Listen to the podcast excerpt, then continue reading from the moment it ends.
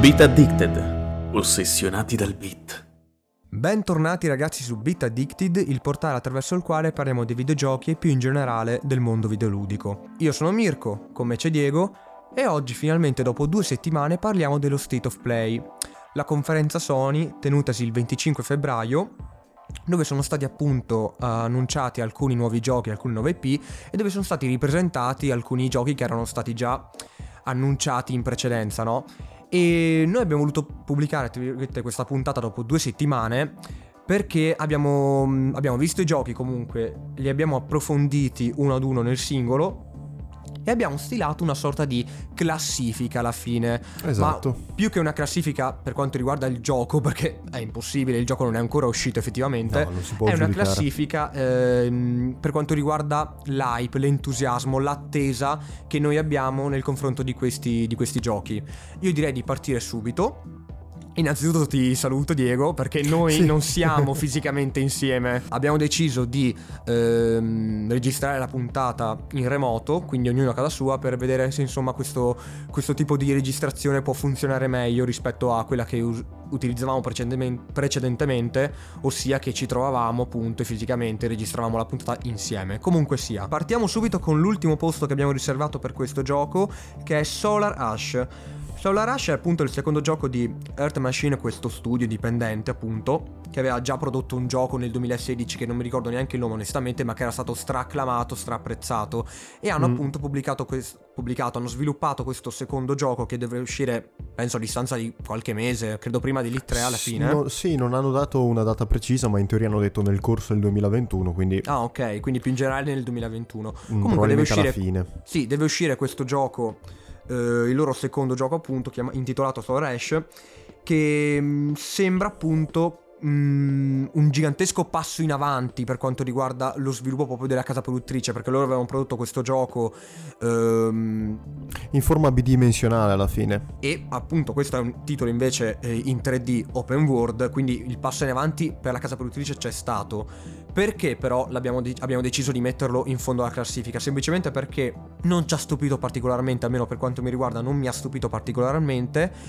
E poi ehm, a livello grafico, di stile grafico, è bello esteticamente, non mi dispiace. Il problema è che almeno io ho trovato una forte somiglianza con un altro titolo che si può trovare su PlayStation 4, che potete appunto trovare anche su PlayStation Now se ce l'avete, intitolato Bound.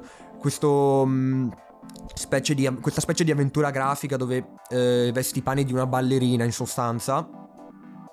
E a livello proprio di. a livello estetico ricorda molto questo gioco. Quindi non mi ha neanche sorpreso più di tanto, appunto, sotto Chiaro. questo aspetto. È bello da vedere, assolutamente. Anche se secondo me è molto. ehm, come si può dire? Poco ehm, definito, tra virgolette Ok. si vede che c'è poca secondo me esperienza sul campo della- della- dell'open world tridimensionale da- per quanto riguarda questa, questa casa produttrice tu cosa ne pensi Diego? Io penso che dal punto di vista artistico sia un, un gioco che lasci molto a desiderare. Non sono mai un grande, cioè mai stato un grande fan di questo tipo di giochi, onestamente. E, ma cioè, come vedremo nella classifica, ci sono altri giochi con uno stile grafico molto simile, ma proprio la resa finale di questo titolo non mi sa dire proprio nulla. è molto impreciso secondo me anche il video che hanno presentato non lo so ci sono delle cose che veramente dico Mi sa da Sì, o- vuoto. Sì, ok, va bene che sei un indie, però queste cose in altri titoli indie sono fatte molto meglio, quindi, Mm-mm. boh, sicuramente veramente un, un grande passo in avanti per la casa produttrice rispetto al, gioco- al primo gioco che hanno pubblicato, però per i giochi che sono stati presentati alla fine in questa, in questa conferenza e per quelle che sono le nostre preferenze, io non mi sento di dargli... insomma, no, questo grande peso, no. sì, assolutamente. assolutamente. Cioè, secondo me, appunto, merita l'ultimo posto in classifica. Che poi si andrà a rivelare un gioco strepitoso, un, un bel indie, insomma. Ben venga, io sono pronto a ricredermi. Però queste sono le mie impressioni iniziali, almeno per quanto mi riguarda. Esattamente, c'è solo un'ultima cosa da sottolineare, arriverà appunto su PC, PS4 e PS5, sempre nel corso del 2021 come abbiamo già detto, quindi nel caso in cui vi foste interessati a vedervi un trailer o qualcosa, su YouTube c'è tutto quanto, e magari fateci sapere le vostre impressioni.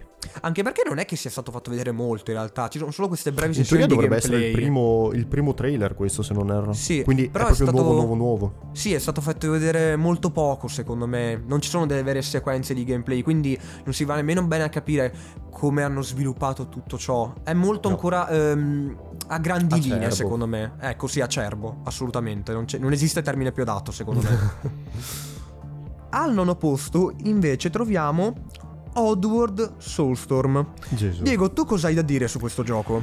Io ho da dire che penso che Oddworld sia ehm, un titolo tra virgolette morto e adesso ti spiego il perché. Oddworld è una serie che praticamente vive su PlayStation dall'albo dei tempi.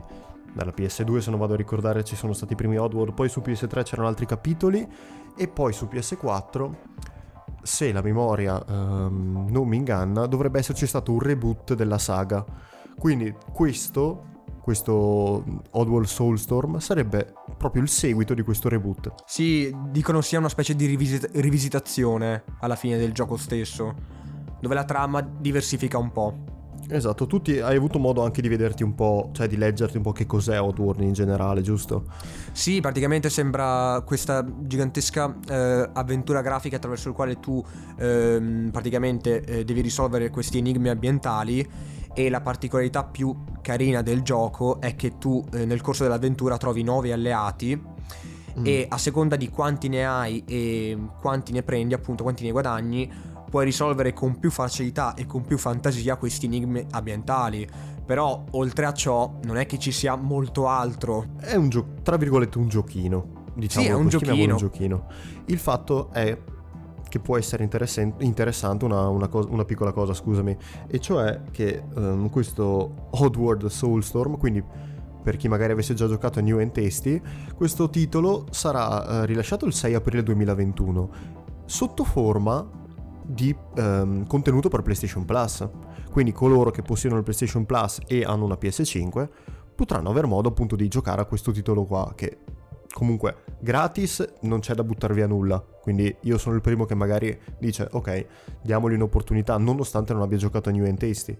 Però magari è proprio così che uno scopre che questo titolo qua gli può essere interessante e magari va anche ad acquistarsi New and Tasty per capire insomma da dove proviene, cioè il continuo della storia, mh, perché cosa è successo prima, eccetera, eccetera. Sì, diciamo che a livello di interesse Solar Ash e Outward sono sullo stesso piano. La differenza qual è? È che semplicemente uno dei due, in questo caso Outward, è gratuito per il Plus e che quindi automaticamente mi porta a essere più interessato nei confronti di questo gioco che posso ehm, giocare tranquillamente senza spendere un euro, è molto più Solo per accessibile per, questo quanto mi secondo me riguarda. si merita il nono posto. Sì, assolutamente, perché a livello poi di peso, per quanto mi riguarda, sono uguali. Non- C'è Esatto. veramente poco interesse sia sull'uno che sull'altro alla fine. Passiamo invece all'ottavo posto che c'è un titolo molto interessante direi, cioè un titolo che può essere molto interessante almeno dal mio punto di vista, dipende come verrà sviluppato, e infatti ne avevamo parlato anche prima di registrare. E può rivelarsi anche una ciofeca. Esattamente, un titolo che per molti potrebbe essere molto passabile, cioè proprio dimenticabile nel breve periodo. E sì, e sì, stiamo parlando proprio di Knockout City. Knockout City è un titolo sviluppato da EA, un- chiaramente un piccolo studio all'interno di EA, chiamato Velan Studios, e eh, avrà come data di rilascio maggio 2021, quindi comunque un titolo non, cioè, abbastanza imminente, non ci sarà da aspettare a fine anno. Per il momento è stato annunciato per praticamente tutte le piattaforme disponibili, eh, all'inizio era soltanto per PC e Switch, poi anche su PS4, PS5 e eh, le varie Xbox, che ormai ehm, hanno un nome infinito, mi perdo anche a dirlo. A parte questo, il titolo di cosa tratta? Tratta di questo dodgeball gigante, chiamiamolo così. Un'arena che cambia anche ehm, struttura e cambiano anche le modalità di gioco, eccetera, eccetera. Ma si tratta di questi giocatori che è un, praticamente tutti contro tutti, un deathmatch all'interno di questa eh, arena dove lo scopo appunto è colpire l'avversario con una palla mm, da dodgeball, insomma, diciamola così. È comunque, ehm, secondo me, un'interessante proposta al genere, perché comunque sia vai a toccare eh, il punto di vista cartunesco che può rendere il tutto accessibile anche, e abbiamo visto con Fortnite, eh, a tutti i tipi di età.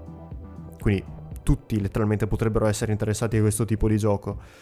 E allo stesso tempo potrebbe diventare un altro dei titoli, tra virgolette, competitivi, no? Far parte degli esports, perché da quanto ho capito ci sono già dei tra- tornei nelle beta, eccetera, eccetera, a cui la gente si sta iscrivendo. Quindi eh, potrebbe essere appunto il nuovo Fall Guys, oppure potrebbe essere il nuovo eh, Rocket League, per dire, non tanto a livello di competitività, ma proprio a livello di gioco in sé, gioco indie interessante che poi fa il botto proprio. Sì, diciamo che è il tipo di gioco che sopravviverà solo se la community deciderà di giocarci alla fine perché se già dall'inizio comunque perché se non sbaglio non sarà gratuito verrà, sarà a pagamento questo titolo sì sì sì non 19,99 verrà sì non verrà supportato o non verrà riempito dai videogiocatori online potrebbe avere vita molto breve. Allo stesso tempo se comunque verrà supportato bene e ci sarà un, un feedback corposo da parte dei, dei videogiocatori può avere una propria identità questo titolo, può essere molto divertente e ci puoi perdere, tra virgolette, molte giornate. Il fatto che noi lo mettiamo all'ottavo posto rispetto a Oddworld o Solar Ash è semplicemente per il fatto che questo gioco, rispetto agli altri due, può durare più di una giornata, capito? Cioè, puoi, certo. tra virgolette, ehm, passarci anche qualche settimana e drogarti di questo, di questo gioco alla fine. Che poi comunque sembra aver abbastanza ben fatto perché ci sono queste mappe che sono comunque belle varie fra loro e la cosa più particolare, più figa che io ho notato nei video è che ci sono questi tubi che praticamente eh, ti teletrasportano da una parte della mappa all'altra e questo secondo me crea- può creare molto dinamismo alla fine. Comunque si tratta di un giochino alla fine, sempre comunque che appunto può rivelarsi divertente ma dovrà essere supportato fin dall'inizio. Sì, sì, sì, bisogna vedere come la community reagirà, soprattutto dal punto di vista del prezzo, se appunto sono d'accordo. Io nel dubbio mi sono iscritto alla beta, quindi dovrebbe arrivarmi magari un'email uno di questi giorni da poter utilizzare questo codice e sfruttare il gioco su PS5. Quindi sarei anche curioso di provarlo per vedere un po' come sono le dinamiche del gameplay, soprattutto perché è tutto incentrato sul gameplay, l'abbiamo chiaramente visto. Quindi non so, proverò questa palla prigioniera che mi ricorda molto i tempi delle medie. Sì, per carità, secondo me può rivelarsi davvero molto divertente. Il problema è che ormai non è l'unico mm, gioco che mira a essere solo divertente e, e, basta, capito? Abbiamo comunque Rocket League, abbiamo Fall Guys. Ormai eh, non si tratta, cioè, è già un mercato che non dico si sta saturando, però è già bello corposo, capito? E può perdersi un gioco del genere alla fine. Al settimo posto invece troviamo Five Nights at Freddy's Security Breach. Questo mm. attesissimo horror che comunque fa parte di una saga che si è protratta negli anni. Il primo capitolo era uscito non mi ricordo neanche quando, penso nel 2016-2015, una cosa del genere più o meno. Anche prima, Forse anche primo, prima in realtà. Il primo capitolo mi sembra molto tipo 2012-2013. Sì, non che era un titolo uh, comunque punta e clicca, molto semplice alla fine, che però era stato apprezzato molto alla fine per quanto mi riguarda. Sì, Io sì, mi sì. ricordo che c'era stata una critica abbastanza favorevole su questo gioco. Sì, sì, avevo sentito anche una cosa del genere, soprattutto perché um, è proprio questo titolo horror uh, con, ricco di jumpscare, cioè nel senso si basa su quello questo titolo. Il fatto è che um, sì, è stato uno, da quanto mi ricordo, eh, da proprio da, dalla mia pessima memoria, dovrebbe essere stato uno dei titoli indie, proprio i primi titoli indie a diventare veramente famosi, cioè proprio a fare veramente scalpore. Chiaramente tutto questo si parla dopo Minecraft, cioè è stato veramente il, capostipite. Anche perché viene da un periodo in cui i giochi indie horror erano veramente tantissimi ed erano super giocati alla fine Slender, eh, SCP, insomma, erano quegli anni in cui c'era molto interesse riguardo a questo, a questo horror indie, a questo tipo di horror indie. Esatto, che stavano praticamente spopolando su Steam, cioè su, Sp- su Steam trovavi praticamente quello al 95% dei casi. Alla fine questo può essere il difetto di questo gioco, il fatto che secondo me eh, arriva in un'epoca sbagliata, capito? Perché ormai quella fase l'abbiamo già sorpassata e l'indie horror ha perso il suo, il suo fascino, la moda, alla fine la tendenza. Sta di fatto che per me eh, Five Nights at Freddy's, per il semplice fatto che non sono un giocatore a cui piacciono gli horror, proprio in generale proprio, eh, se non i soft, tra virgolette, li chiamo soft horror, quindi Devil May Cry, per quanto possa essere veramente banalotto, da quel punto di vista, ma magari Resident Evil per me è già digeribile. Però quando andiamo a. E minchia, vedere però ti- Resident Evil. Eh, Resi- i primi magari, cioè ah, quelli... ok. i- Io mi riferisco ai primi chiaramente. No, gli ultimi infatti non li ho giocati, ho giocato i primi che erano più digeribili. Gli, gli ultimi non ci penso proprio neanche Anche se comunque morto. avevano un'atmosfera molto mm, opprimente, secondo me, i primi, ma anche i Silent Hill, i primi Silent Hill, cioè Sì, veramente esatto. da, da cardiopalma in certi momenti. Eh. Esatto, che per quanto io sia contento di, eh, di un rumor che vorrebbe il ritorno di Silent Hill su PS5, v- ok, non lo giocherò io di sicuro. A- avrò quasi paura a guardarmi i gameplay probabilmente. Sono contento per chi riceverà Silent Hill, non contate su di me. Io ti dico la verità, io sono molto curioso per quanto riguarda questo titolo, questo Five Nights, questo nuovo capitolo alla fine, perché è un gioco che eh, tratta l'horror in maniera tipica, capito? Ehm, ad esempio, io adesso sto eh, guardando, ho iniziato BandaVision, no? Che ha Sì. ehm, questi forti elementi horror, ma che vengono eh, introdotti in maniera molto atipica. Non è il classico elemento horror che trovi nel film eh, di serie B di turno, capito? E questo è molto bello perché eh, raccontare l'horror in maniera meno banale può dare tanto valore aggiunto ad un titolo. E infatti il primo eh, Five Nights era stato apprezzato soprattutto per questo, perché c'erano questi. Era ambientato praticamente in questa pizzeria, la pizzeria di Freddy, dove c'erano questi animatronics che la sera, la notte, prendevano vita, no? E di- diventavano indemoniati in sostanza. E c'era questo custode che doveva insomma sopravvivere alla nottata. E l'idea era comunque molto bella, era originale, geniale. Ovviamente ehm, ancorata a essere un titolo indie, per carità di Dio. Non vai a confrontarlo con i giochi horror AAA, ovviamente. Però aveva il suo perché comunque, era stato apprezzato. Questo capitolo, sì, nonostante magari nasca in un'epoca sbagliata, può secondo me regalare ancora qualche emozione. E io sono abbastanza curioso per quanto riguarda questo, questo indie, diciamo così. Passiamo invece al sesto posto. sesto posto che è praticamente un già visto e rivisto e rivisto. Però noi lo mettiamo al sesto posto perché comunque sia stiamo trattando di Crash Bandicoot. Quindi Crash Bandicoot 4 It's About Time arriverà su PS5 ufficialmente con supporto al 4K nativo oppure il 60 fre- eh, i frame al secondo 3D audio per chi possiede appunto anche le cuffiette, quelle con tutto l'audio speciale. E poi, vabbè, chiaramente, come tutti i giochi di nuova generazione, sfrutterà il DualSense in maniera completa di PS5, che è veramente, come l'abbiamo già sottolineato, la feature numero uno. Perché veramente l'immersione che ti dà quel controller è qualcosa di ottimo, veramente spettacolare. Ma parliamo del gioco in sé intanto. E Crash Bandicoot 4 It's About Time è già uscito, va sottolineato questa cosa qui, era già uscito per PS4. Questo upgrade è eh, gratuito per i possessori della, ver- della versione chiaramente normale e nulla, non aggiungerà nient'altro a questo platform che comunque è già ultimato. E tu cosa ne pensi Mirko? Qu- Qual è il tuo parere su Crash Bandicoot che insomma, da quanto ricordo non sei molto contento? Diciamo che il mio entusiasmo pari a questa- questo Crash Bandicoot è pari a zero, nel senso che l'operazione nostalgia ci sta, eh, anche a me è piaciuto quando è uscita la prima, la prima remastered alla fine di Crash, però si ferma lì, capito? Quando ho giocato ad Uncharted 4 ero molto contento degli easter egg, del fatto che potevo giocare a un livello di Crash.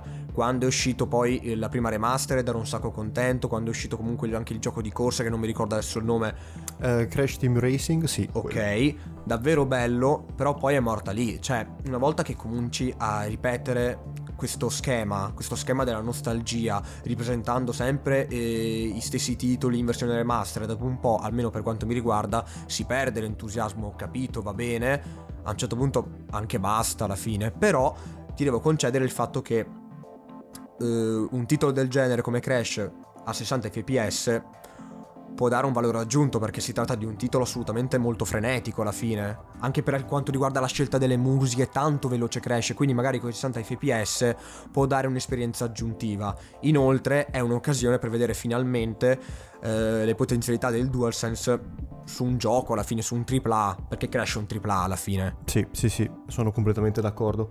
Più che altro, ehm, sai cosa mi piacerebbe vedere? Mi piacerebbe vedere sti- lo stesso identico upgrade sulla mh, trilogia, la trilogia che hanno già rimasterizzato perché comunque è tutto bloccato a 30 frame al secondo.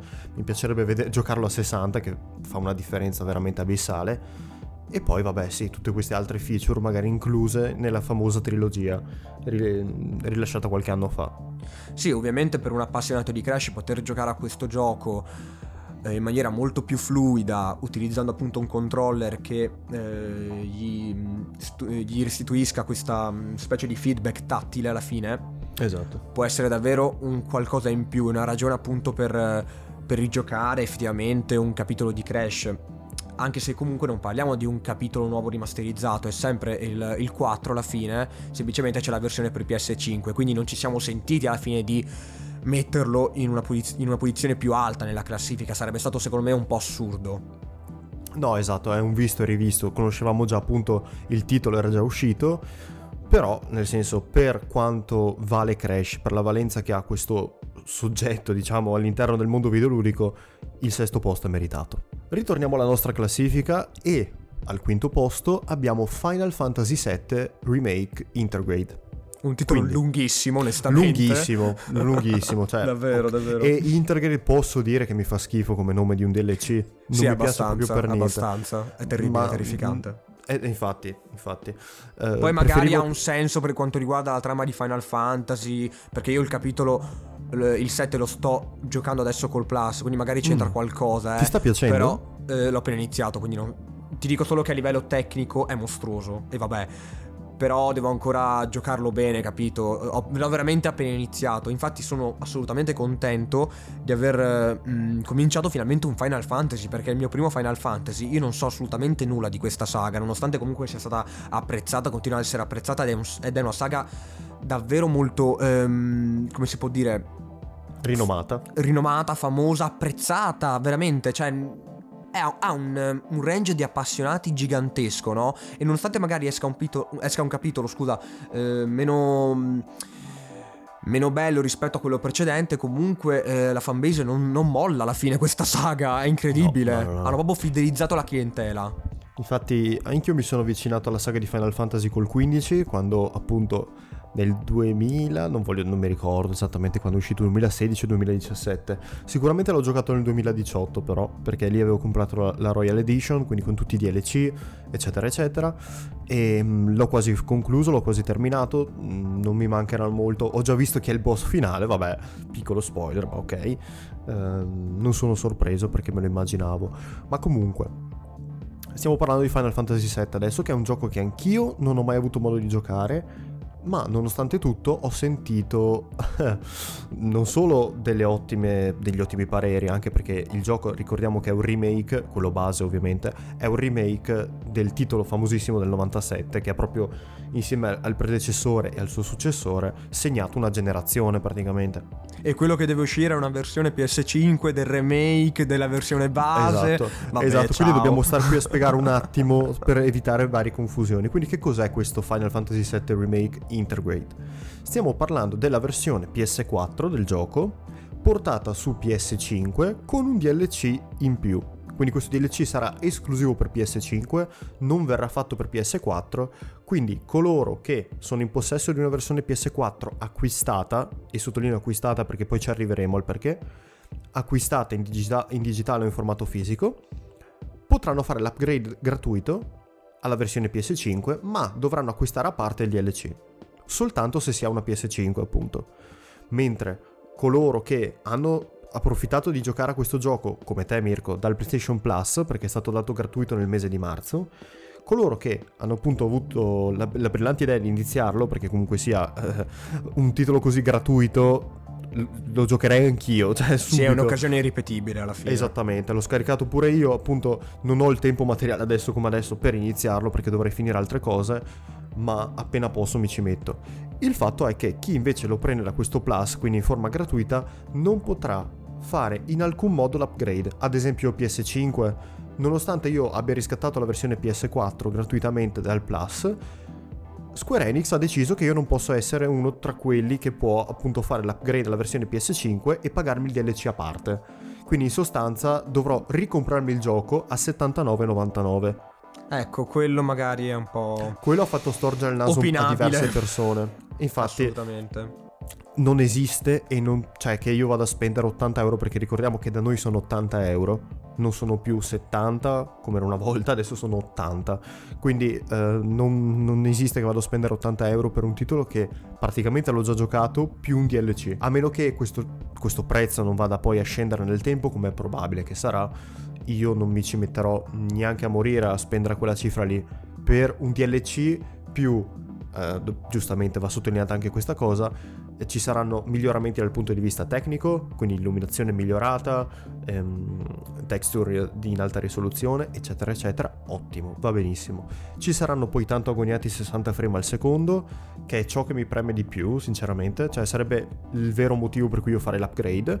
E poi un'altra opzione sarebbero i 4K, che ok, per chi è interessato ai 4K nativi Uh, va benissimo. Io sono più interessato ai 60 frame che fanno una differenza abissale. E, e, questo è ottimo. Poi ci sono i caricamenti ottimizzati, lo sfruttamento del DualSense, del suo DualSense, per, perdonatemi, e va benissimo. Anche quello, tutte cose positive. Ma se tu mi stai chiedendo di fare un upgrade per spe- cioè, spendendo 80 euro per queste feature, per lo stesso gioco più DLC, preferisco aspettare. Sì, diciamo che tra virgolette il fatto che sia uscito sul Plus qualche mese prima, perché dovrebbe. Quando è che esce Final Fantasy VII Remake Intergrade? Dovrebbe uscire il 10 giugno. Ecco, il fatto che sia uscito qualche mese prima sul Plus gratuito. La boh, vai a capire il perché l'abbiano eh. fatto alla fine. Però io ti dico la verità: eh, se non fosse uscito sul Plus e mh, mm, avessi dovuto magari eh, comprarlo 80 euro io ti dico che già la versione, tra virgolette, PS4 è veramente pazzesca a livello tecnico. Caga in testa al 90% dei videogiochi che sono usciti su PS4, davvero. Ma proprio la cura, la, la regia, il proprio... Vabbè, lato tecnico, ma quello è, è indiscutibile. Proprio, proprio la regia che ha sì. il gioco è davvero da fuori classe. Io non ho mai visto una cosa del genere. Qualche episodio fa avevo parlato di Control. Questo gioco, secondo me, ci caga in testa praticamente. è Molto inc- È incredibile. Fin dalle prime ore di gioco, io ho guardato tipo la scena di apertura e ero rimasto a bocca aperta, mm. ma spalancata proprio. Davvero, davvero bello. Infatti andrò avanti e poi andrò a dire la mia su quello che secondo me è proprio il gioco in sé. Però certo. per quanto riguarda l'impressione iniziale, davvero applausi, non so che altro dire onestamente. Quindi il fatto che ehm, magari non fosse, se non fosse uscito eh, su Plus gratuito, io ti dico onestamente, se avessi avuto una PS5, 80 euro forse li avrei anche spesi, ti dico la verità, perché okay. comunque ne parlano benissimo, eh, è straclamato, è uno dei capitoli più apprezzati. Viene comunque eh, aggiunta una, una campagna alla fine di un personaggio, che adesso non mi ricordo il nome, un pensierino ce l'avrei fatto. Certo che 80 euro. Eh, il mm. problema è la consistenza Magari 40-50 avrei detto esatto. sì senza pensarci. E sono d'accordo con te perché io adesso vorrei aprire una grande parentesi che spero di chiudere in brevissimo, quindi cercherò di stringere il più possibile. 80 euro te li do per un gioco nuovo. 80 euro te li do per un gioco fatto bene, nuovo soprattutto, per un praticamente espansione del remake rimasterizzato perché ok gli, gli, upgrade li possiamo concludere con una rimasterizzazione te ne posso dare 50 49,99 Ci, cioè se non vuoi farlo 39,99 fai 49,99 perché comunque sia um, io penso che l'unico motivo per cui l'abbiano dato gratis per il Plus è perché non stava più vendendo. Se noi andiamo a vedere, probabilmente il titolo non stava così vendendo in quel periodo lì e hanno detto mettiamolo gratuito lo facciamo provare a tutti, incentiviamo i giocatori a cui piace di acquistare la versione per PS5. Sì, facciamo crescere Quello la hype alla fine. Questo secondo me è stato l'unico motivo per cui è stato gratuito per il mese di marzo, quindi uh, finché Anche perché siamo... resta uno dei pochi AAA che avrà la sua versione PS5, quindi se uno vuole giocare esatto. a un gioco ehm, a una versione per PS5 non è che abbia tantissima scelta. No, no, ma andrà per forza a considerare Final Fantasy VII Remake Intergrade tra i suoi possibili acquisti ipotetici. Che nome lungo che nome lungo. Davvero.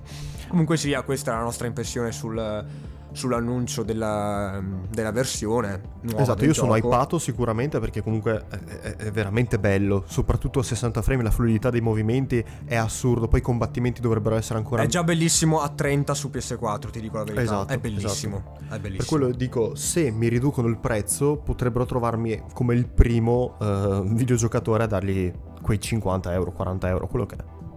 Però voi adesso vi chiederete perché se ne avete parlato alla fine così bene, se non per il fatto che costerà alla fine 80 euro, eh, sempre sulla versione PS5 alla fine, perché l'avete messo al quinto posto e basta? Semplicemente perché ragazzi appunto non è un gioco nuovo, cioè Sì, sì, è, sì. Una, è una versione nuova di un gioco rimasterizzato di anni e anni fa, quindi sinceramente tra tutte le IP nuove che comunque sono state eh, annunciate in questa conferenza non ci sentiamo di metterlo sul podio per quanto mi riguarda, cioè è No. veramente impensabile. Mettiamola così, fosse una classifica di titoli che fai uno state of play in cui praticamente ci sono soltanto rimasterizzazioni, probabilmente sarebbe o al primo o al secondo posto. Assolutamente. Il punto, è, il punto è che stiamo parlando di uno state of play dove sono stati inclusi dei giochi che, parleremo dopo appunto, fanno ve- veramente un- suscitare un interesse grande, nel senso sono molto interessanti e non vedo l'ora infatti di arrivare n- nella top 3. Al quarto posto, invece, ci stiamo avvicinando al podio, ma manca ancora un po'. Abbiamo Sifu. Sifu è un- questo gioco creato dai creatori di Absolver. Ed è praticamente questo, questo indie do- incentrato sulle arti marziali, no? E a me ha incuriosito davvero, davvero tanto perché il design grafico, per quanto è evidente che sia vittima di un budget molto ridotto, eh, secondo me in un'opera del genere fa la sua sporca figura, capito? Non ci sta, de- non ci sta male. Almeno io l'ho apprezzato. Secondo me è molto bello a livello estetico, considerando appunto che è un indie.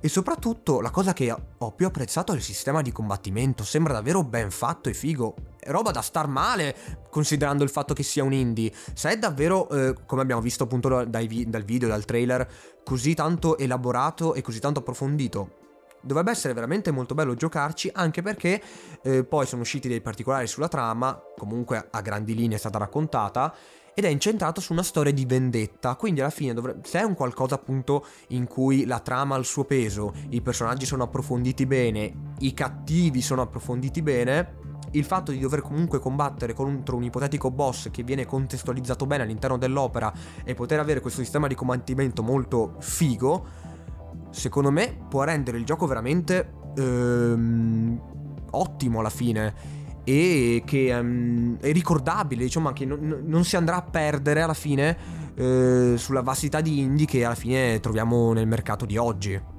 Esattamente perché comunque sia Sifu è un titolo molto particolare, molto, eh, come dire, incentrato su questi combattimenti che sono veramente fantastici. Dal punto di vista delle animazioni il gioco non ha nulla di invidiare a- nulla, nessun tipo di, di titolo con budget più ampio o i classici AAA. Dal punto di vista tecnico non ho nulla da, da dire se non sulla direzione artistica che, come ho detto con eh, il titolo di Solar Rush, non mi fa impazzire a me quel tipo di stile art- ah, grafico, stile artistico, diciamolo così, ma nel senso è una cosa molto soggettiva, non è Sì, proprio è una questione di gusti alla fine. Esatto, esatto. E qua stiamo comunque parlando di un titolo che nonostante sia indie, come abbiamo sottolineato, è comunque supportato da Sony, da Epic Games e da Hollow Knights. Quindi stiamo parlando di un titolo che comunque sia, nonostante sia indie, ha il supporto di due major player come Sony e Epic Games, che tra l'altro tutti e due hanno l'esclusività sul gioco, nel senso eh, Sifu sarà pubblicato su PS5 e PC e PS4 su PC soltanto tramite Epic Games e abbiamo già nominato le console, quindi è un'esclusiva console. Il titolo è veramente interessante dal punto di vista del combat system per quanto mi riguarda. Il combat system è veramente particolare e ben fatto. Ne- difficilmente ne vedi fatti così bene. Poi io vorrei provarlo col pad alla mano, giusto? Per un indie, esatto, vorrei provarlo col pad alla mano, no? Quindi per capire se effettivamente è solo bello da vedere in video oppure anche da giocare è proprio godibile. Magari ci sono delle combo fatte bene, eccetera, eccetera, capisci? Quindi comparto d'animazione ottimo. Pro- proprio ottimo, mi piace. Stile artistico, sai che io non sono un grandissimo fan di questo tipo di giochi, che però in questo caso se la trama mi riesce di- ad essere veramente rilevante ed interessante, io potrei tranquillamente spendersi i soldi per Sifu, che mi sembra veramente uno dei titoli più, cioè, sicuramente uno dei titoli più interessanti visti fino ad oggi e innovativi da quel punto di vista in questa conferenza. Sì, sì, diciamo che secondo me spicca proprio tra gli altri indie che abbiamo nominato prima e che sono in posizioni più, più basse all'interno della classifica. Comunque ripeto, se appunto viene accompagnato questo gioco da una trama che è in grado di immergerti eh, e di farti calare nei panni del protagonista, del personaggio giocabile, e allo stesso tempo comunque eh, andrà a farti scontrare con dei nemici che appunto sono collocati bene all'interno della storia e hanno un proprio background narrativo e non vengono ridotti a essere delle macchiette, poi accompagnato appunto a questo sistema di combattimento che sembra davvero ottimo, può essere davvero un titolo che può con- concorrere anche ai AAA alla fine per quanto mi riguarda, perché ci sono molti AAA che alla fine sono eh, molto più belli a livello estetico, più curati, tutto quello che vuoi, che poi però a livello di trama, ma anche sul gameplay, sono un po' scarsetti, capito? Non, non, sono così divertenti da giocare. Io, ad esempio, ho giocato Sleeping Dogs che aveva un sistema di combattimento molto carino e, e divertente, intratteneva un sacco e non mi stancava, cioè io ci giocavo uh, tantissimo senza stancarmi mai, non facevo mai delle pause alla fine, cosa che su altri giochi, come ad esempio Control, non è successo alla fine. Ho dovuto interrompermi più volte perché il gameplay era comunque molto eh, statico e annoiava, tendeva ad annoiare molto. Arriviamo finalmente al podio, ragazzi, ci siamo, e al terzo posto troviamo Returnal possiamo dire praticamente che è la seconda esclusiva di PlayStation 5 dopo Demon Souls alla fine, dopo la remastered di Demon Souls, quindi ha un bel carico di responsabilità questo gioco sì, alle spalle sì, per sì, quanto mi riguarda, perché appunto è un'esclusiva PS5, non uscirà la versione PS4. Esatto. Quindi deve dimostrare la potenzialità della console. E a livello estetico, infatti, è bellissimo da vedere. Eh, Returnal è davvero molto bello, curato. Questa fotografia molto cupa, pazzesca, pazzeschella, come piace a me dire. Pazzeschella. Eh, ci sta, ci sta perché è un titolo particolare, perché non segue, secondo me, le mode del momento. Sembra che punti molto sul raccontare una trama bella particolare, bella mindfuck, tra virgolette perché ci sono queste sequenze tra eh, gameplay d'azione alla fine e momenti di horror puro, tra virgolette, perché c'è quel, a, un certo punto eh, il personaggio, questo astronauta che eh, arriva in un, questo pianeta sconosciuto, a terra, in questo pianeta sconosciuto, vaga appunto per il pianeta e trova quella che è un'abitazione, una casa che sembra di essere sulla Terra ma non è così appunto ed entrando appunto in questa casa la visuale cambia, si, si arriva in, in prima persona, si entra in prima persona e le atmosfere ricordano molto, ma ricordano molto PT, quindi horror puro. Che dire, è un titolo che desta sicuramente molta curiosità e alla fine si tratta veramente di un'esclusiva a tutto tondo perché poi avrà anche la cifra di 80 euro, no? Quanto, eh, o, o, sbaglio? Sì, è 79,99. Perfetto, quindi è un gioco AAA in tutto e per tutto. Uno dei pochi alla fine che sono stati eh, annunciati o meno eh, approfonditi in questa conferenza. Sì, hai fatto bene a sottolineare il fatto de- della responsabilità, no? Della responsabilità che si deve prendere il Returnal da questo, da questo punto di vista. È anche un titolo, se ci pensi, che aiuterà Sony a tastare l'acqua. E cosa voglio dire? Secondo te, se riuscirà a vendere bene come gioco, no, soltanto per PS5, non è che magari Sony deciderà di improntarsi di più sul sviluppiamo titoli esclusivamente per PS5 e cominciamo a lasciare indietro PS4? Potrebbe essere un, un'idea, insomma.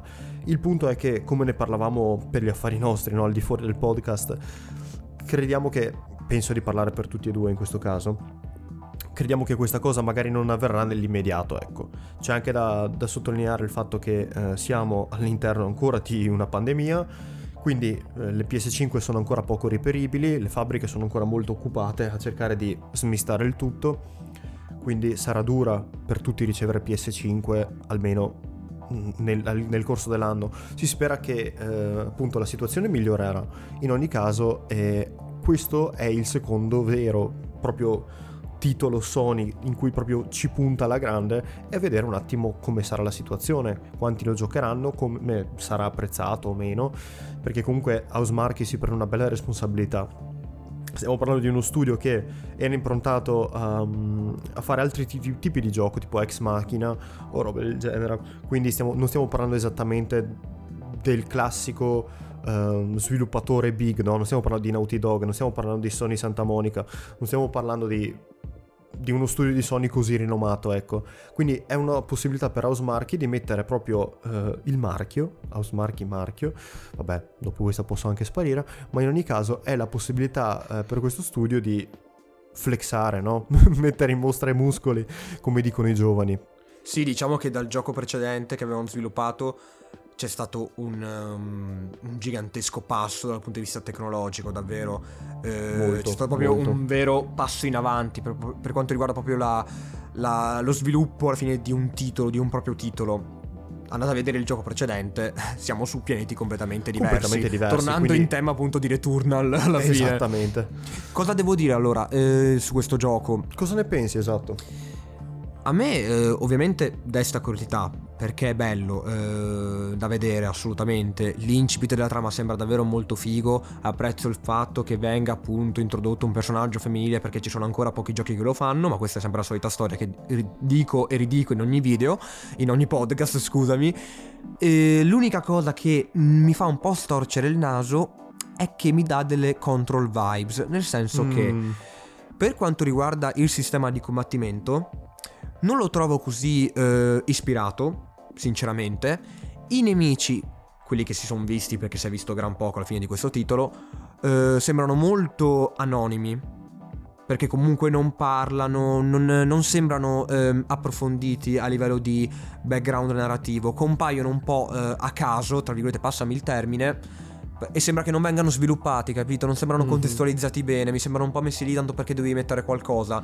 Però il problema cos'è? È che di Returnal si è visto veramente poco. Ed Appunto. è strano perché il gioco non, non, è, non, uscirà tra tantissimo tempo. Cioè, alla fine. No, dovrebbe essere aprile se non sbaglio. Ecco, dovrebbe essere. Cioè, manca un mese e secondo me si è visto davvero troppo poco riguardo a questo gioco. Non c'è un video gameplay serio. Non... Si è visto veramente davvero sì, ti poco. lasciano molto lì, ti lasciano molto, come dire, ti dicono guarda, praticamente è un questo gioco sa- potrebbe essere veramente figo, ma aspetta le recensioni. Questo, questo, proprio mi dà questo tipo di vibes, no? Sì, ma è un problema, è un problema perché già è un eh, gioco certo. che non è un'IP famosa, quindi non ha quelle vendite no, assicurate. No, è completamente nuova. Le persone che eh, vorrebbero acquistare il gioco non sanno effettivamente cosa sarà. Io sinceramente non ci spenderei 80 euro per un gioco del genere a, no, io a, capito, al day one, a occhi chiusi, non certo, acquisterei mai certo, occhi certo. chiusi.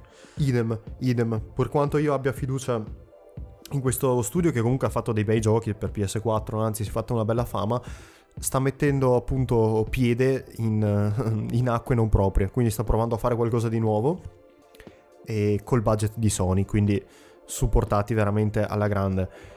Tanto di cappello a loro perché il gioco dal punto di vista tecnico è mostruoso, veramente e però, come hai detto tu, ci sono tanti punti di domanda, giusto? Spero che però questi punti di domanda vengano risolti all'interno del gioco con delle spiegazioni tipo da dove vengono queste mostre qui, perché è successa questa cosa qui, beh quello dovrebbe essere la base insomma, ma proprio no, il perché di questi determinati mostri siano lì, capito? Non sì, che vengano fuori che... come dei tipo così a caso, no? Dei funghi mm. a caso. Ma poi sembra che nel pianeta ci siano appunto queste sequenze oniriche dove appunto c'è questa abitazione che forse ha a che fare con la protagonista. Non sembra qualcosa che, ci, che c'è realmente no, in quel pianeta. È tutto molto strano, molto criptico, certo. no? Sì, sì, Ritornando sì. appunto al tema, a tema control. E dove staremo a vedere, insomma, vedremo quando uscirà. Io spero che si tratti di un titolo eh, godibile alla fine. E di, un, eh, di una prima esclusiva eh, di PS5, di una delle prime esclusive di PS5 che vale la pena eh, acquistare per, per, il prezzo che ha, però la vedo davvero molto dura onestamente, sai, perché, perché la gente comunque non è che abbia troppi soldi al momento, è un titolo che non è per tutti alla fine, perché già chi non apprezza il single player puro non acquisterà un gioco del genere alla fine ed inevitabilmente secondo me le vendite, le vendite scusami, saranno molto molto limitate, almeno all'inizio, sicuro. Ritornando alla nostra amata classifica, io direi che è ora di passare al secondo posto. Secondo posto che viene occupato da Deathloop. Adesso non so te Mirko, ma questo è un gioco che proprio mi fa salire l'hype alle stelle. Ti spiego il perché. Intanto è ormai una cosa più unica che rara in questi tempi, perché è comunque un gioco sviluppato da Bethesda, giusto? Quindi è comunque un'esclusiva totale PlayStation 5 e PlayStation 4 se non vado a errare, quindi sì sì, anche PlayStation 4, perfetto, quindi anche coloro che hanno una console di vecchia generazione potranno giocarci, quindi sarai contento immagino. Ma oltre a questo è un gioco sviluppato da Bethesda, come ho detto, quindi è la cosa più rara di questo mondo, ormai nel 2021, che esistano esclusive di terze parti, perché ormai le esclusive di terze parti sono morte, tipo dal 2015, una cosa simile praticamente.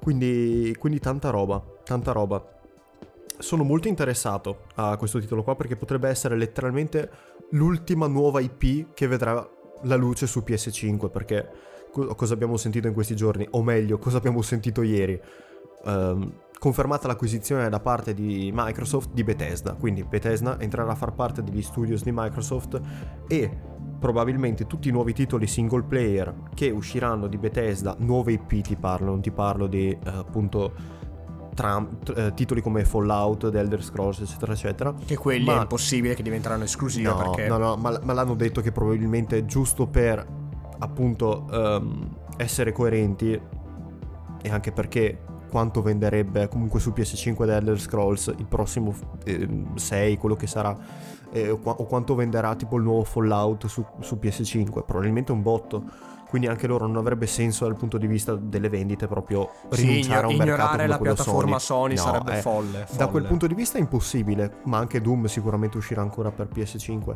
Io ti parlo di titoli invece proprio nuovi, nuovi, nuovi IP eh, di Bethesda non vedranno vita su PS5 praticamente. Quindi Xbox sarà diciamo la nuova casa di Bethesda. Ma a parte questo, e, e, speriamo che appunto mh, ci sia un nuovo budget per un nuovo motore grafico magari, vero? Vero? Magari, vero? Sì, questo è da parlarne a parte, se no si aprirebbe veramente una parentesi gigantesca, quindi andiamo oltre fin da subito. In ogni cosa, Deathloop, che cos'è Deathloop? È uno sparatutto in prima persona in perfetto stile arcane, mi verrebbe da dire. Mi ricorda un sacco Prey, mi ricorda un sacco Dishonored. Sembra che, cioè, abbiamo preso due giochi, li hanno accoppiati praticamente ed è venuto fuori Deathloop.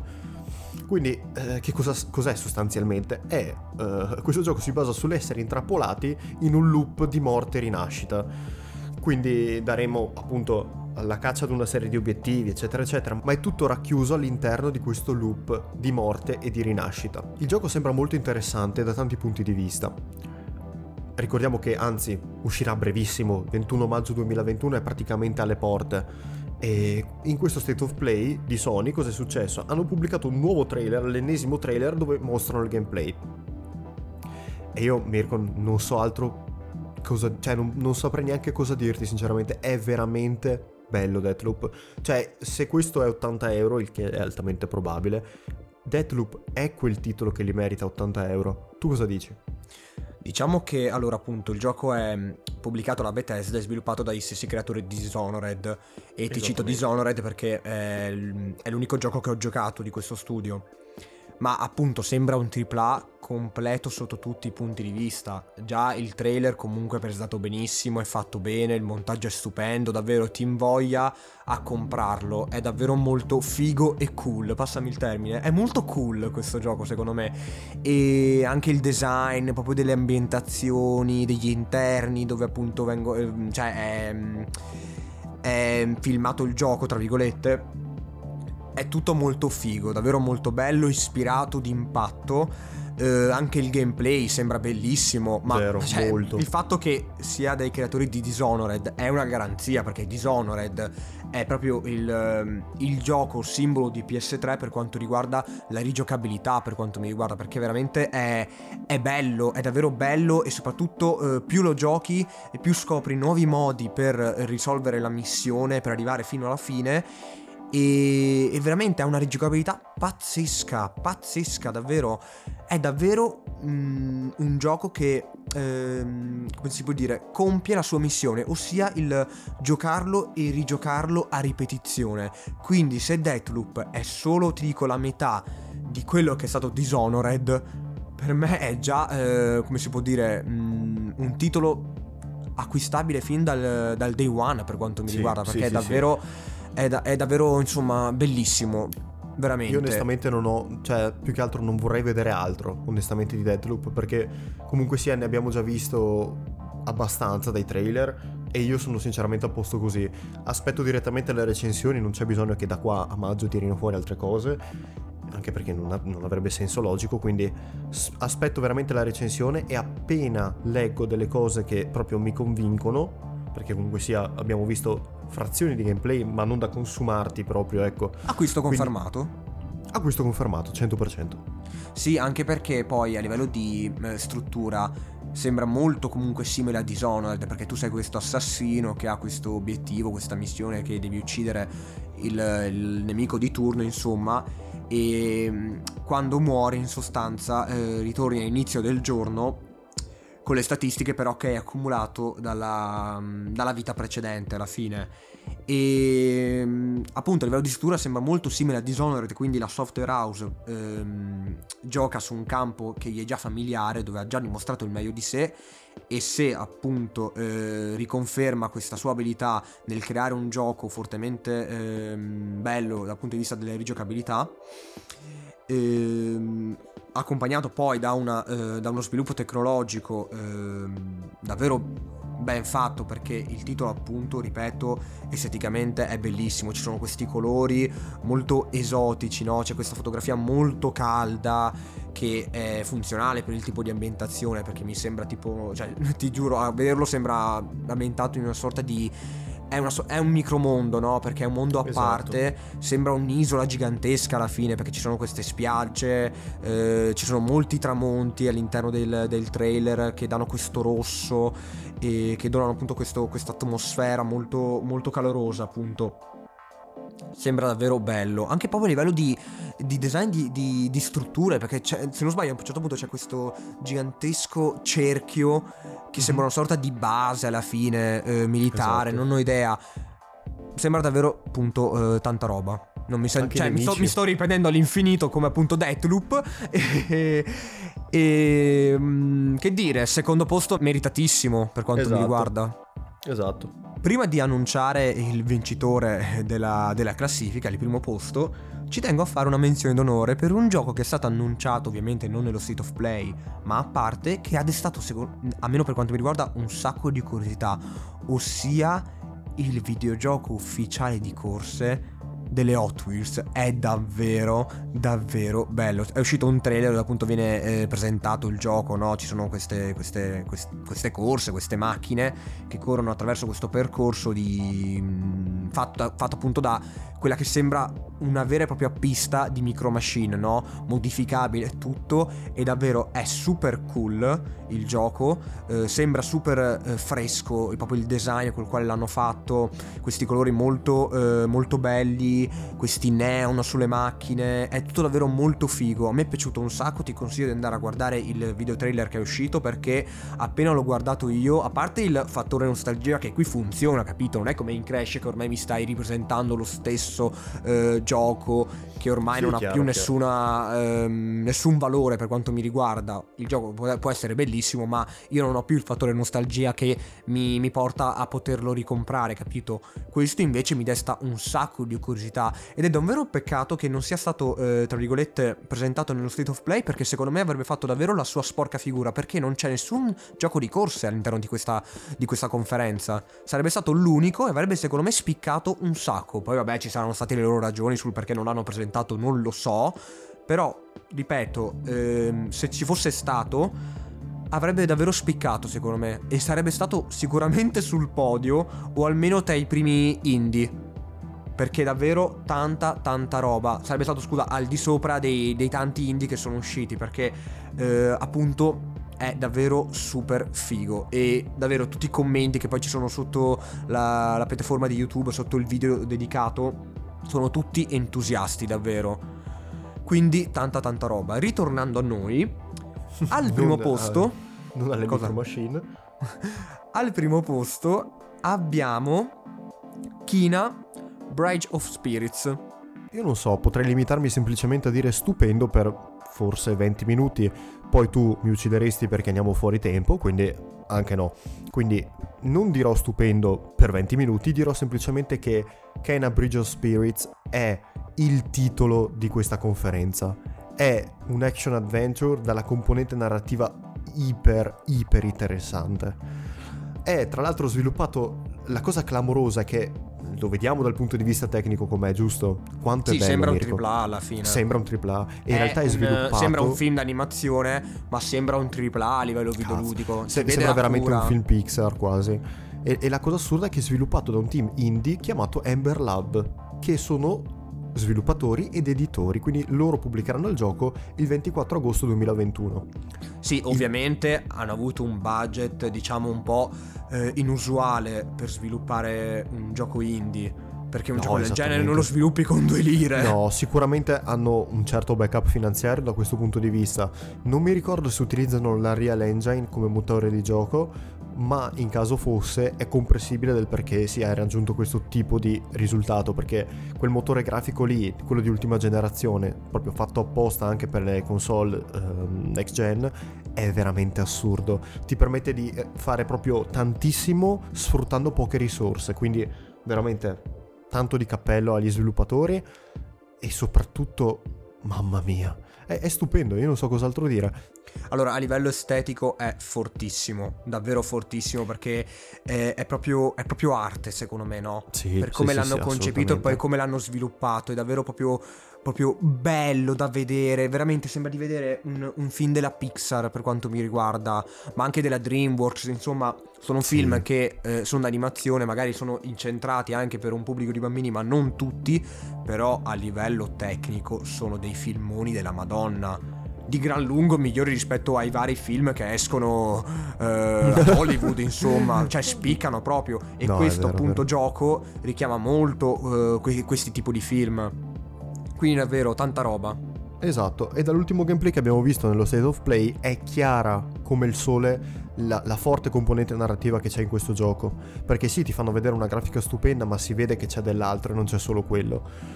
Non per nulla, eh, praticamente cosa succede? I giocatori prov- eh, troveranno e faranno crescere un team, chiamiamolo così, di piccoli rot. Quindi eh, vedi quel bastone che appunto viene visto in pres- praticamente tutti i trailer.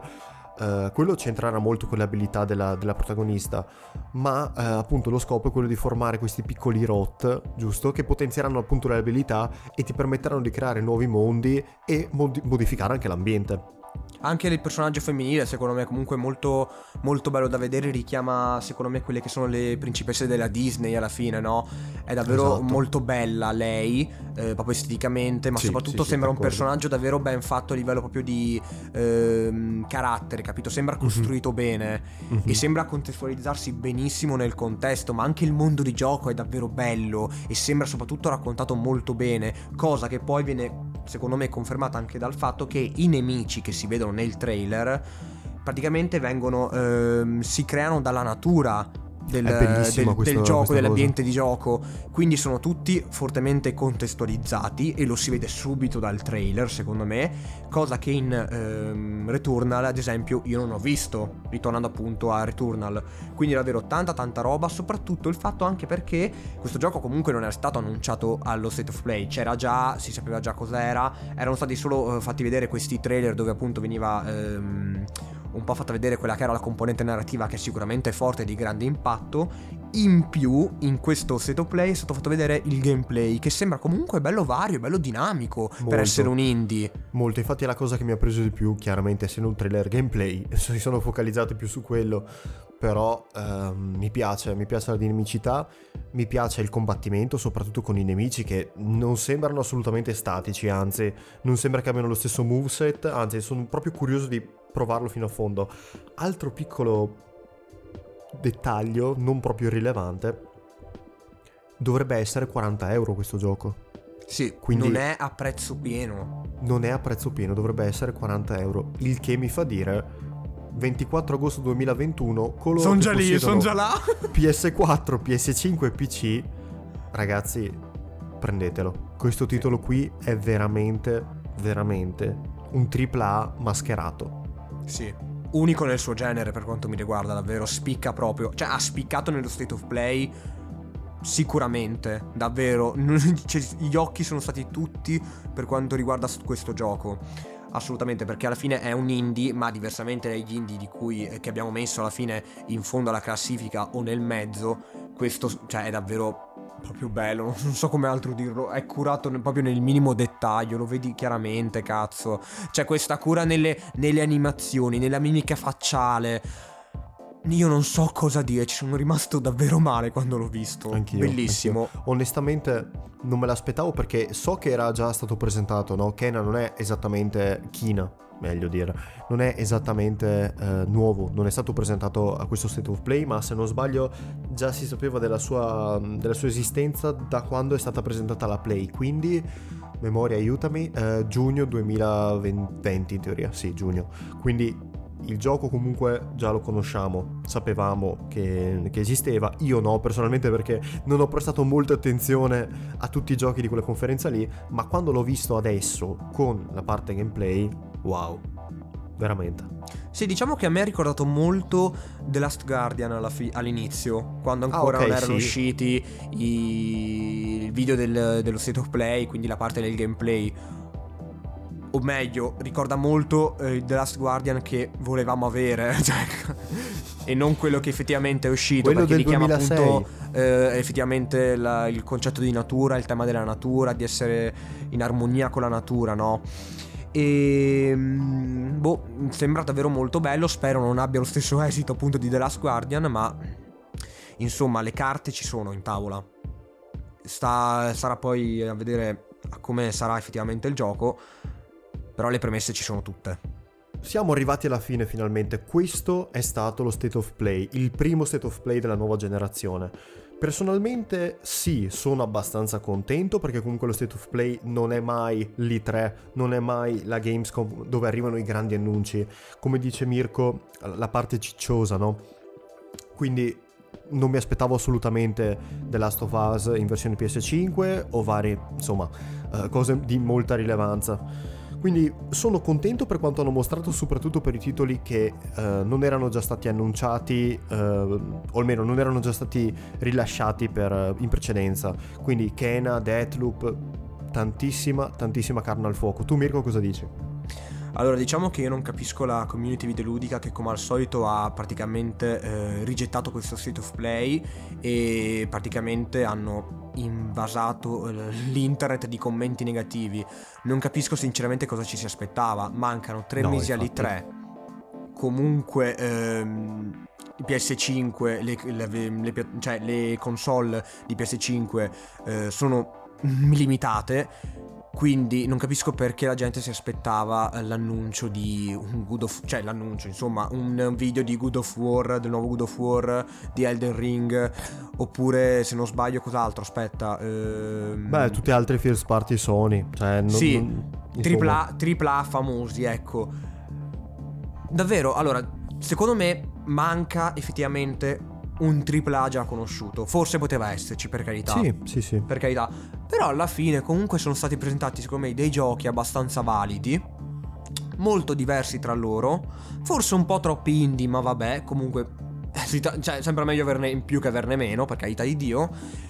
E io sono rimasto davvero molto contento, soprattutto per, dalla quinta posizione in poi, davvero io, io, ero a bocca aperta eh, un gioco dopo l'altro per quanto mi riguarda. Sembrano davvero tutti molto belli e soprattutto sembrano tutti davvero molto forti per quanto riguarda, sotto il mio punto di vista, la componente artistica, davvero.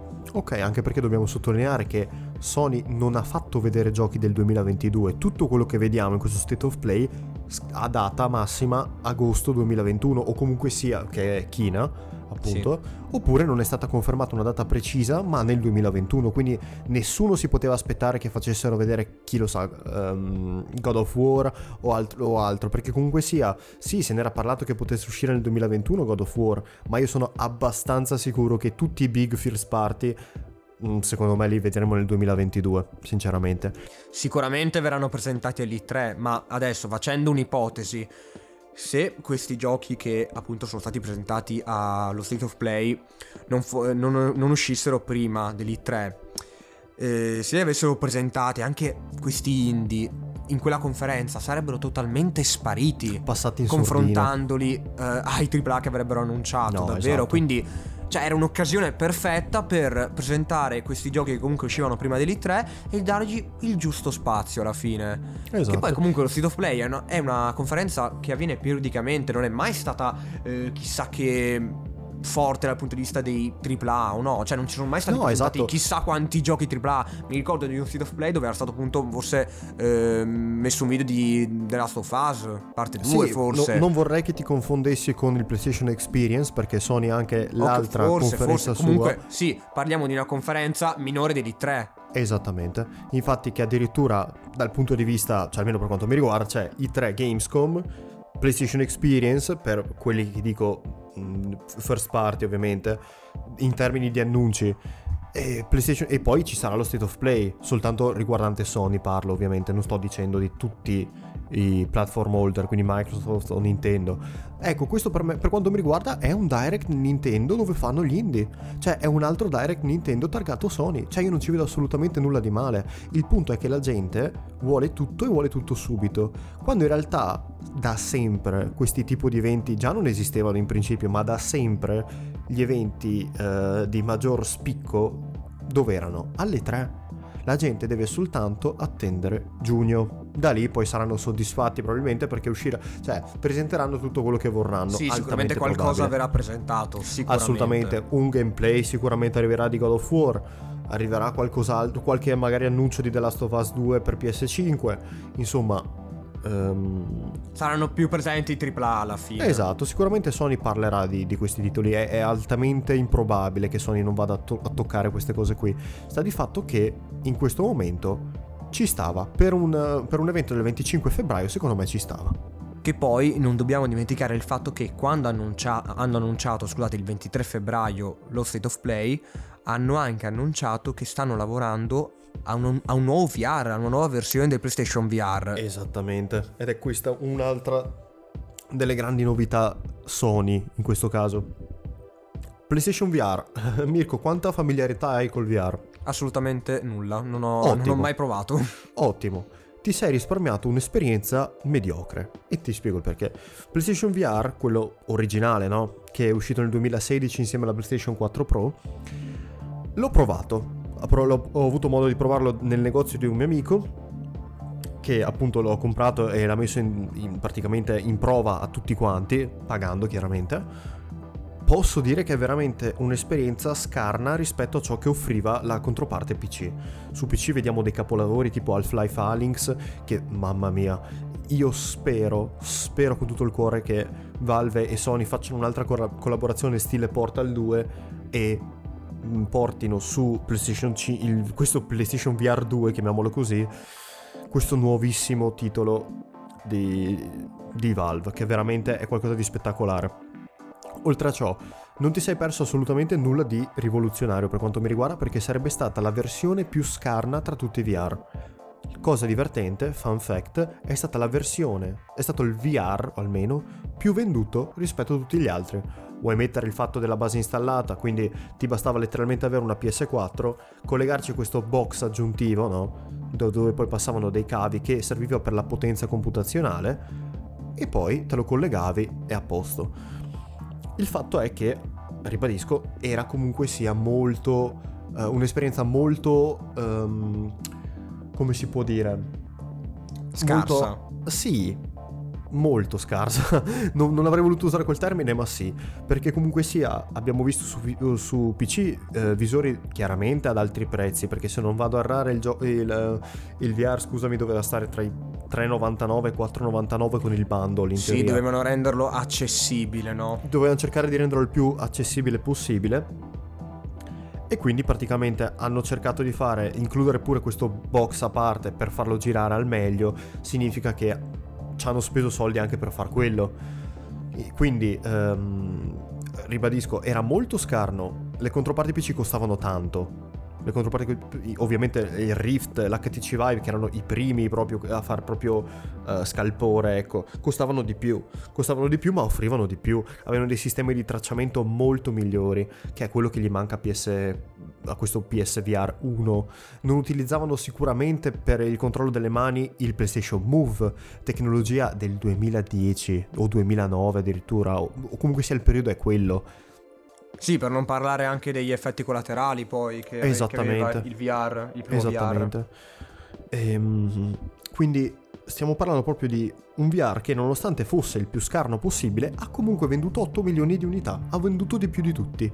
Perché? Base installata della PlayStation, ti bastava una PlayStation appunto, cioè eh, normale anche del 2012, ed era il prezzo più inferiore. In più c'era un parco titoli che non era esattamente scarsissimo. Sicuramente non ci sarà uh, un parco titoli degno di, di, di, The Last of Us, di, di, insomma, di titoloni no? della Sony, però comunque sia Farpoint oppure altri titoli di, London, di Sony London ehm, hanno interessato molto, ma soprattutto il VR di cosa vive? Vive di sviluppatori ehm, di terze parti, vive di giochi che vengono sviluppati tipo Surgeon Simulator, tipo Car Mechanic Simulator, tutti giochini così, no, divertenti da fare, magari delle esperienze brevi, che però comunque sia ehm, con un costo ridotto ti offrono un, un altro tipo di carino. intrattenimento alla fine. Sì, anche. sì, esattamente, esattamente. Quindi, Una nuova esperienza. Esattamente. Il 23 febbraio nel PlayStation Blog quindi hanno de- deciso di annunciare questo PlayStation VR 2 senza dargli un nome ufficiale, in cui annunciano questo um, VR in alta definizione, chiamiamolo così, high end, dove que- ci saranno delle caratteristiche nuove, inedite, che finalmente mi fanno dire ho una PS5, cazzo, ho voglia di prendermi anche il visore. E ti spiego il perché. Nonostante sia il nuovo trend, il visore non sarà wireless, il visore sarà uh, appunto collegato dal, dall'headset alla console tramite il cavo USB-C, che sarà probabilmente longevo. Dio ringraziamo questo cavo USB-C comunque perché ci permette di non avere quel box a parte che faceva anche parte grafica computazionale, ma serviva proprio per collegarci i fili del VR, quindi meno fili meglio è. Sistema di infrarossi migliorato, come dicevano anche in un previo uh, rumor che era proprio fine 2020 si parlava di appunto un VR con gli infrarossi molto più leggero, ergonomico e che potesse essere una variante più costosa, high end sempre. Rumor che poi sono venuti confermati, perché comunque sia tutto questo viene riportato nel blog dove dicono appunto che eh, ci saranno nuovi sistemi di tracciamento, quindi eh, si presuppone come il Valve Index, non ho idea se, non so se ne hai presente cos'è, però comunque sia sono dei tracciamenti avanzati per le mani, dove finalmente non dovrai più controllarlo con quei bastoncini appunto chiamati PlayStation Move, diciamolo così. Sì, che hanno fallito sotto tutti i punti mamma di vista, mia, diciamo così. Mamma mia, terrificante. Imprecisi da morire ma che poi non hanno avuto neanche tra- tanti giochi alla fine che, che hanno sfruttato questo, questa tecnologia, no? Il problema è che i move sono appunto molto imprecisi Certo. e che poi non sono mh, nella console adatta appunto per, No, per no, no, utilizzarli, no? assolutamente. Lì siamo in campo Nintendo, lì è un altro campo dove ci sono altri tipi di giochi destinati a un altro tipo di pubblico e che su Sony ancora non, non possono avere vita secondo me e forse non ce l'avranno mai. No, esatto, condivido 100%. E in più hanno detto che um, il controller di questo VR avrà anche delle caratteristiche chiave del controller wireless DualSense e si focalizzerà anch'esso sull'ergonomia. Quindi sia l'headset che ti va in testa, sia il controller che avrai tra le mani saranno molto ergonomici. Veramente ottimo. In sostanza si baserà completamente sulla potenza della PlayStation 5, appunto non essendo indipendente dovrà quindi sfruttare al 100% la console e ne sono veramente contento perché stiamo parlando di una PS5 veramente potente, quindi il VR non è assolutamente un problema da gestire. Spero appunto che il pannello non sia più a 90 Hz come era quello di PlayStation mm, VR 1, chiamiamolo così, mi viene da dire PlayStation 4 ma è PlayStation VR 1, ma dovrebbe avere una frequenza più alta per evitare il motion sickness, anche altro problema del PlayStation VR e di tanti altri VR. Quindi io spero personalmente che con questa versione qui eh, facciano, cioè centrino tutti i checkbox, no? Ci siano tutte le cose che mi interessano segnate. Nel senso, mi piacerebbe che sia l'ergonomia sia veramente molto più comodo da quel punto di vista perché l'ho provato ed era scomodo. Poi io che ho gli occhiali anche eh, era veramente scomodo. Quindi spero che faccia una, una cosa anche eh, per chi possiede delle lenti o per gli occhiali. E poi spero che appunto sia un- un'esperienza molto più ehm, di prima classe, chiamiamola così, rispetto a quanto avevo già testato. sulla, vecchio, sulla vecchia console e sul vecchio VR.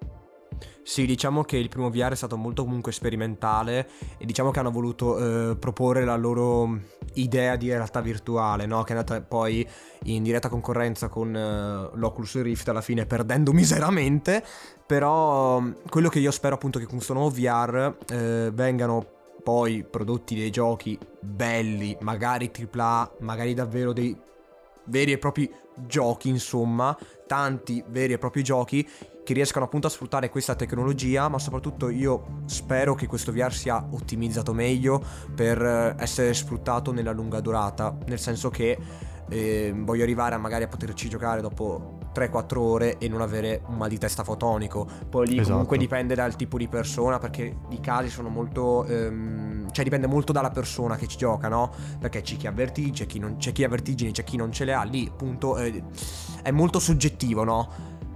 Però c'è anche da dire che dipende anche molto dalla tecnologia che viene sfruttata. Facendo l'esempio del 3D, no? Quando ancora era, andava di moda il 3D, ci sono certi film che ehm, li guardavi e il 3D era fatto bene e non davano fastidio. Sono- c'erano altri film in 3D, mi ricordo Thor 3D, che era terrificante. Dopo, me- dopo mezz'ora io avevo un mal di testa colossale. Ho guardato il resto del film senza gli occhiali per la disperazione. tu ti rendi conto? Madonna. Quindi dipende, dipende, appunto, dipende appunto molto dal VR, dipende molto appunto dal gioco.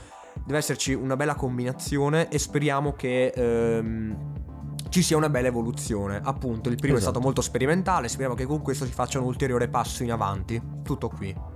Comunque sia, ragazzi, questa era la, nostro- la nostra puntata, il nostro podcast incentrato sullo state of play, con particolare parentesi riguardo il VR che comunque necessitava di essere approfondito. Sì, siamo andati un dire? po' per le lunghe, ma ne valsa la pena, dai. Sì, ma come sempre, alla fine noi andiamo sempre. sempre. per le lunghe. Ci promettiamo di fare un, vi- un, eh, podcast corto, ma puntualmente arriva la, la durata di, quello, di un blockbuster Esatto, di Hollywood praticamente. Voglio solo sperare che non siamo così noiosi da chiuderlo tipo dopo 10 minuti, quindi Dai, spero speriamo che bene, speriamo bene per gustati questo, tutti. ma confido nella nostra capacità di intrattenimento. Ritornando ai saluti, ragazzi, spero abbiate apprezzato quella che era la, la nostra impressione riguardo alla conferenza Sony. Vi ricordiamo che potete trovarci su Instagram a nome BitAddicted, dove potete restare aggiornati sui prossimi e futuri episodi del podcast. Noi vi auguriamo un buon proseguimento di giornata e di serata. E non mi resta che dire che ci vediamo alla prossima. Alla prossima, ragazzi.